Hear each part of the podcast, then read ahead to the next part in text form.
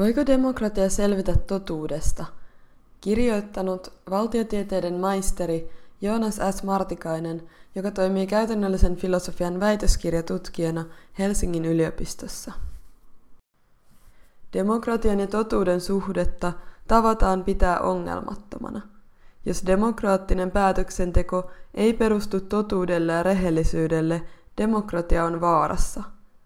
Demokratian ja totuuden ongelma herättää kuitenkin filosofian ja politiikan harrastajien kesken kiivasta keskustelua yhä 2500 vuotta antiikin Kreikan ensimmäisten demokratiakokeilujen jälkeen. Käsittelen tässä artikkelissa tapoja, joilla totuuden on tavattu sanoa ilmenevän politiikassa ja pyrin näyttämään, että demokratian ja totuuden välinen ensikatsomalta itsestäänselvä suhde onkin huomattavan monimutkainen kimppu filosofisia ja käytännöllisiä ongelmia. Demokratia ja ideologia.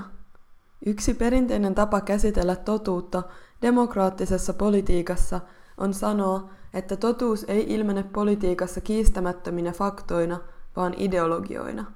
Nämä filosofiset periaatteet antavat tulevaisuushorisontin, johon harjoitetun politiikan on pyrittävä. Totuus tässä mielessä asettaa politiikalle muodon ja rajat, joita se ei saisi ylittää. Tällöin totuus ottaa empiirisille faktoille vastustuskykyisen muodon, joka on tiedettävissä vain filosofisen pohdiskelun ja argumentaation kautta. Ensimmäinen tapaus tällaisesta ideologisesta totuudesta löytyy länsimaisen poliittisen filosofian kaanonin perusteoksesta Platonin valtiosta. Tässä ensimmäisessä totuudelle perustetussa valtiossa filosofien pohdiskelemalla tavoittamat puhtaat ja todet ideat – toimivat perusteluna kuvailulle ihannevaltiolle, utopialle, joka nykykatsannossa näyttää enemmän totalitaristiselta hirmuvallalta. Platonin haavekuvassa ikuisen ja pysyvän totuuden tavoittaneet filosofikuninkaat johtavat tarkasti heidän ajatustensa mukaan järjestettyä hierarkista valtiota ja määräävät alamaistensa arkisen elämän pienimmistäkin yksityiskohdista – Demokratia näyttäytyy Platonille tämän totuuden hallinnan vastakohtana. Koska totuus on muuttumatonta, yksiselitteistä ja ikuista, ei ailahteleva ja muotien perässä juokseva, politiikkaa muiden arjen kiireittensä ohessa harrastava demokraattinen ihminen voi koskaan saavuttaa sitä. Demokraattinen hallinto on näin tuomittu hajoamaan ristiriitaisuuteensa. Totuuden tavoittamiseen ja parhaaseen hallitsemiseen kykenee vain arjen kiireistä irrallaan oleva ja synnynnäisiltä ominaisuuksiltaan tehtävään soveltuva filosofi, jonka on näin myös lupa valehdella kaikille muille siitä, mitä todella on meneillään, heidän omaksi parhaakseen totta kai. Tosielämässä tällaisista äärimmäisen ideologisen totuuden hallituksista on saatu etenkin 1900-luvun mittaan useita esimerkkejä. Tuhoisimpia näistä ovat olleet marksismi-leninismin tieteellinen totuus proletariaatin diktatuurin historiallisesta välttämättömyydestä ja natsismin totuus rotujen välisestä hierarkiasta ja yksi kansa, yksi valtio, yksi johtaja periaatteen välttämättömyydestä. Ideologinen totuus näyttäytyy näiden tapausten valossa demokratian vastakohtana, joka sammuttaa osallistumisen tasa-arvon mahdollisuuden. Samaan aikaan on kuitenkin sanottava, että juuri poliittiset ideologiat valmistavat tilan, johon erilaiset nykyhetkeä paremmat demokraattiset tulevaisuudet voivat syntyä. Ideologiat muuttavat maailmaa ajatuksen tasolla ja tekevät mahdolliseksi sen, mikä vielä hetki sitten näytti faktojen valossa täysin toivottomalta. Demokraattinen politiikka tarvitsee poliittisia ideologioita tarjoamaan vaihtoehtoisia tulevaisuuksia, joista valita, ja tätä kautta motivoimaan ihmisiä toimimaan. Näyttää kuitenkin siltä, että aina kun yksi ideologia on saanut niskalenkin moniäänisestä politiikasta, demokraattisen osallistumisen mahdollisuuksia on tavattu vähintään kaventaa radikaalisti. Demokratian pelko on liberalismin alku. Ongelmallista on, että myös useimpien perustuslakien pohjalla olevat liberaalit arvot, mukaan lukien kansainväliseen lakiin kirjatut ihmisoikeudet, ovat samalla tavalla hankalia demokratian kannalta. Näin on siitä huolimatta, että kyse ei ole samanlaisesta ideologiasta, jota esimerkiksi Pohjois-Koreassa yhä tuotetaan.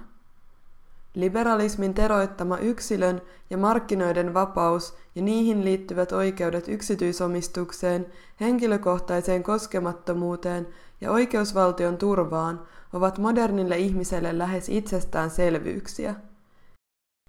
Itsestään selvää ei sen sijaan ole, miksi kansanvaltaisen politiikan pitäisi kunnioittaa näitä tai muitakaan yleisesti tosina pidettyjä arvoja, etenkään silloin, kun niillä perustellaan kasvavaa taloudellista ja yhteiskunnallista epätasa-arvoa. Demokraattiset ajatukset radikaalista ja rajoittamattomasta ihmisten välisestä tasa-arvosta ja oikeudesta osallistua omista asioistaan määräämiseen ovat voima, joka voi milloin tahansa murtautua lain ja moraalisten periaatteiden asettamien rajojen yli ja kumota esimerkiksi markkinatalouden tai yksityisen omistusoikeuden.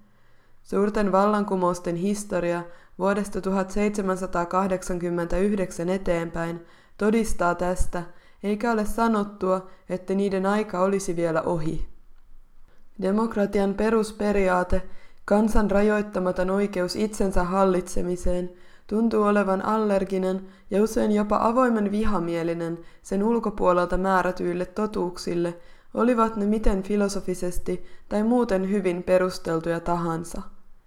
Filosofi Chantal Mouffe kutsuu tätä ongelmaa demokratian paradoksiksi. Modernin demokratian pohjaksi ymmärtämämme liberalismin ja demokratian perinteet ovat ristiriidassa keskenään.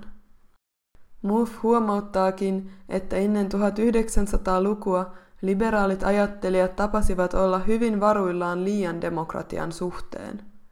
Kansanvalta tarkoittaa aina vallankumouksellisen terrorin ja giljotiinin paluun mahdollisuutta. Siinä missä Francis Fukuyaman tunnettu analyysi pitää liberaalia demokratiaa itsestään selvästi parhaana ja kestävimpänä yhteiskuntajärjestelmänä historian loppuna, paljastuu se Muffen tutkimuksissa vain kahden ristiriitaisen periaatteen epävakaaksi liitoksi, joka on jatkuvasti vaarassa kaatua mahdottomuuteensa. Liian pitkälle vietynä liberalismin totuus kohtaa demokraattisen vastareaktionsa ja seuraukset voivat olla kauhistuttavat. Selviääkö demokratia ilman totuutta? Käsittelemättä on vielä toinen poliittisen totuuden muoto, totuus asiantuntijatietona.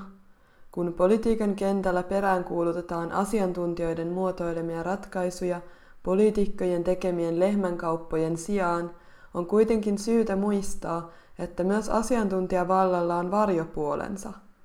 Asiantuntijatiedon tuottaminen ja ymmärtäminen vaatii usein pitkää koulutusta, joka on mahdollista vain erittäin harvoille.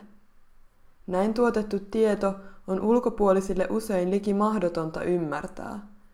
Politiikan korvaaminen asiantuntijuudella korvaa osallistumisen yhteisistä asioista päättämiseen teknisellä hallitsemisella, jossa pieni koulutettu eliitti käyttää suhteetonta valtaa kaikkien muiden yli.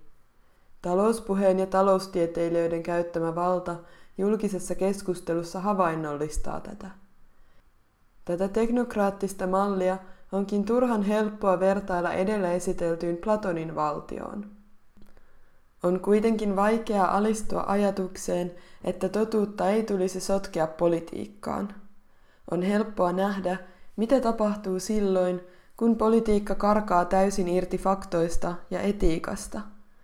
Totuuden mahdollisuuden kiistäminen vetoamalla sen suhteellisuuteen eli relativismiin on kestämätön ratkaisu ja avaa mahdollisuuden perustella vaikkapa naisten ympärileikkausten tapaisia, mitä järkyttävintä kärsimystä tuottavia käytäntöjä yleisen moraalisen horisontin puutteella. Tästä ei kuitenkaan seuraa, että minkään kussakin historiallisessa tilanteessa tunnetuista käsityksistä totuudesta tulisi olla hallitseva – varsinkaan sellaisten käsitysten, jotka pyrkivät aktiivisesti asettumaan totalitaariseen asemaan ja sammuttamaan kilpailevat totuudet tarvittaessa väkivalloin. On mahdollista rakentaa selvä argumentti sen puolesta, että demokratia voi selvitä vain silloin, kun yhtä hallitsevaa totuutta ei ole, kunhan poliittiset ideologiat ja tieteellinen faktatieto saavat kuitenkin niille kuuluvan osan monimutkaisen maailman ymmärrettäväksi tekemisessä. Demokratia sellaisena kuin me sen tunnemme näyttäisi olevan lopulta riippuvaista totuuden kentän pysymisestä avoimena kiistoille ja haasteille totuuden sisällöstä. Demokratia ja rohkeus totuuteen. Demokratia tuntuu siis periaatteen tasolla olevan allerginen kaikille filosofisille ja tieteellisille näkemyksille totuudesta, vaikka on selvää, että se ei myöskään selviä ilman niitä. Onkin mielenkiintoista miettiä, millaista olisi totuus, joka olisi ominaista juuri demokraattiselle politiikalle. Yhtä vastausta tähän pulmaan luonnosteli filosofi Michel Foucault. Foucault esitti vuonna 1984 viimeisissä yleisöluennoissaan ennen ennenaikaista kuolemaansa, että politiikassa totuus esiintyy eettisenä käytäntönä ja ominaisuutena, rohkeutena totuuteen. Sokrateeta lainaten Foucault väittää, että politiikassa totuus ei ilmene filosofisissa maksiimeissa tai asiantuntijoiden lausunnoissa, vaan siellä, missä joillain on rohkeutta puhua totta ääneen ja elää sen mukaisesti seurauksista välittämättä. Sokrates tiesi ottavansa riskin, josta hän todennäköisesti maksaisi hengellään. Koko toisinajattelijoiden ja kansalaisaktivistien historia toistaa tätä teemaa antiikin kyynikoista Rosa Parksiin ja Martin Luther Kingiin ja heistä eteenpäin. Toden puhuja on se, joka on valmis asettamaan itsensä alttiiksi pitääkseen totta puhumalla huolta muiden hyvinvoinnista sekä sorrettujen että sortajien. Jos on olemassa politiikalle ominaista totuutta, se löytyy Foucaultin mukaan marginaaleista, syrjäytyneiden ja syrjäytettyjen parista – Ihmisistä, jotka rehellisyyden nimissä rajoja rikkovalla elämällään näyttävät, että toisenlainen maailma on mahdollinen. Totuus on se tällaisen elämän tuoma välähdys, mikä paljastaa oman maailmamme arkiset ja siksi näkymättömät epäoikeudenmukaisuudet ja tekopyhyydet.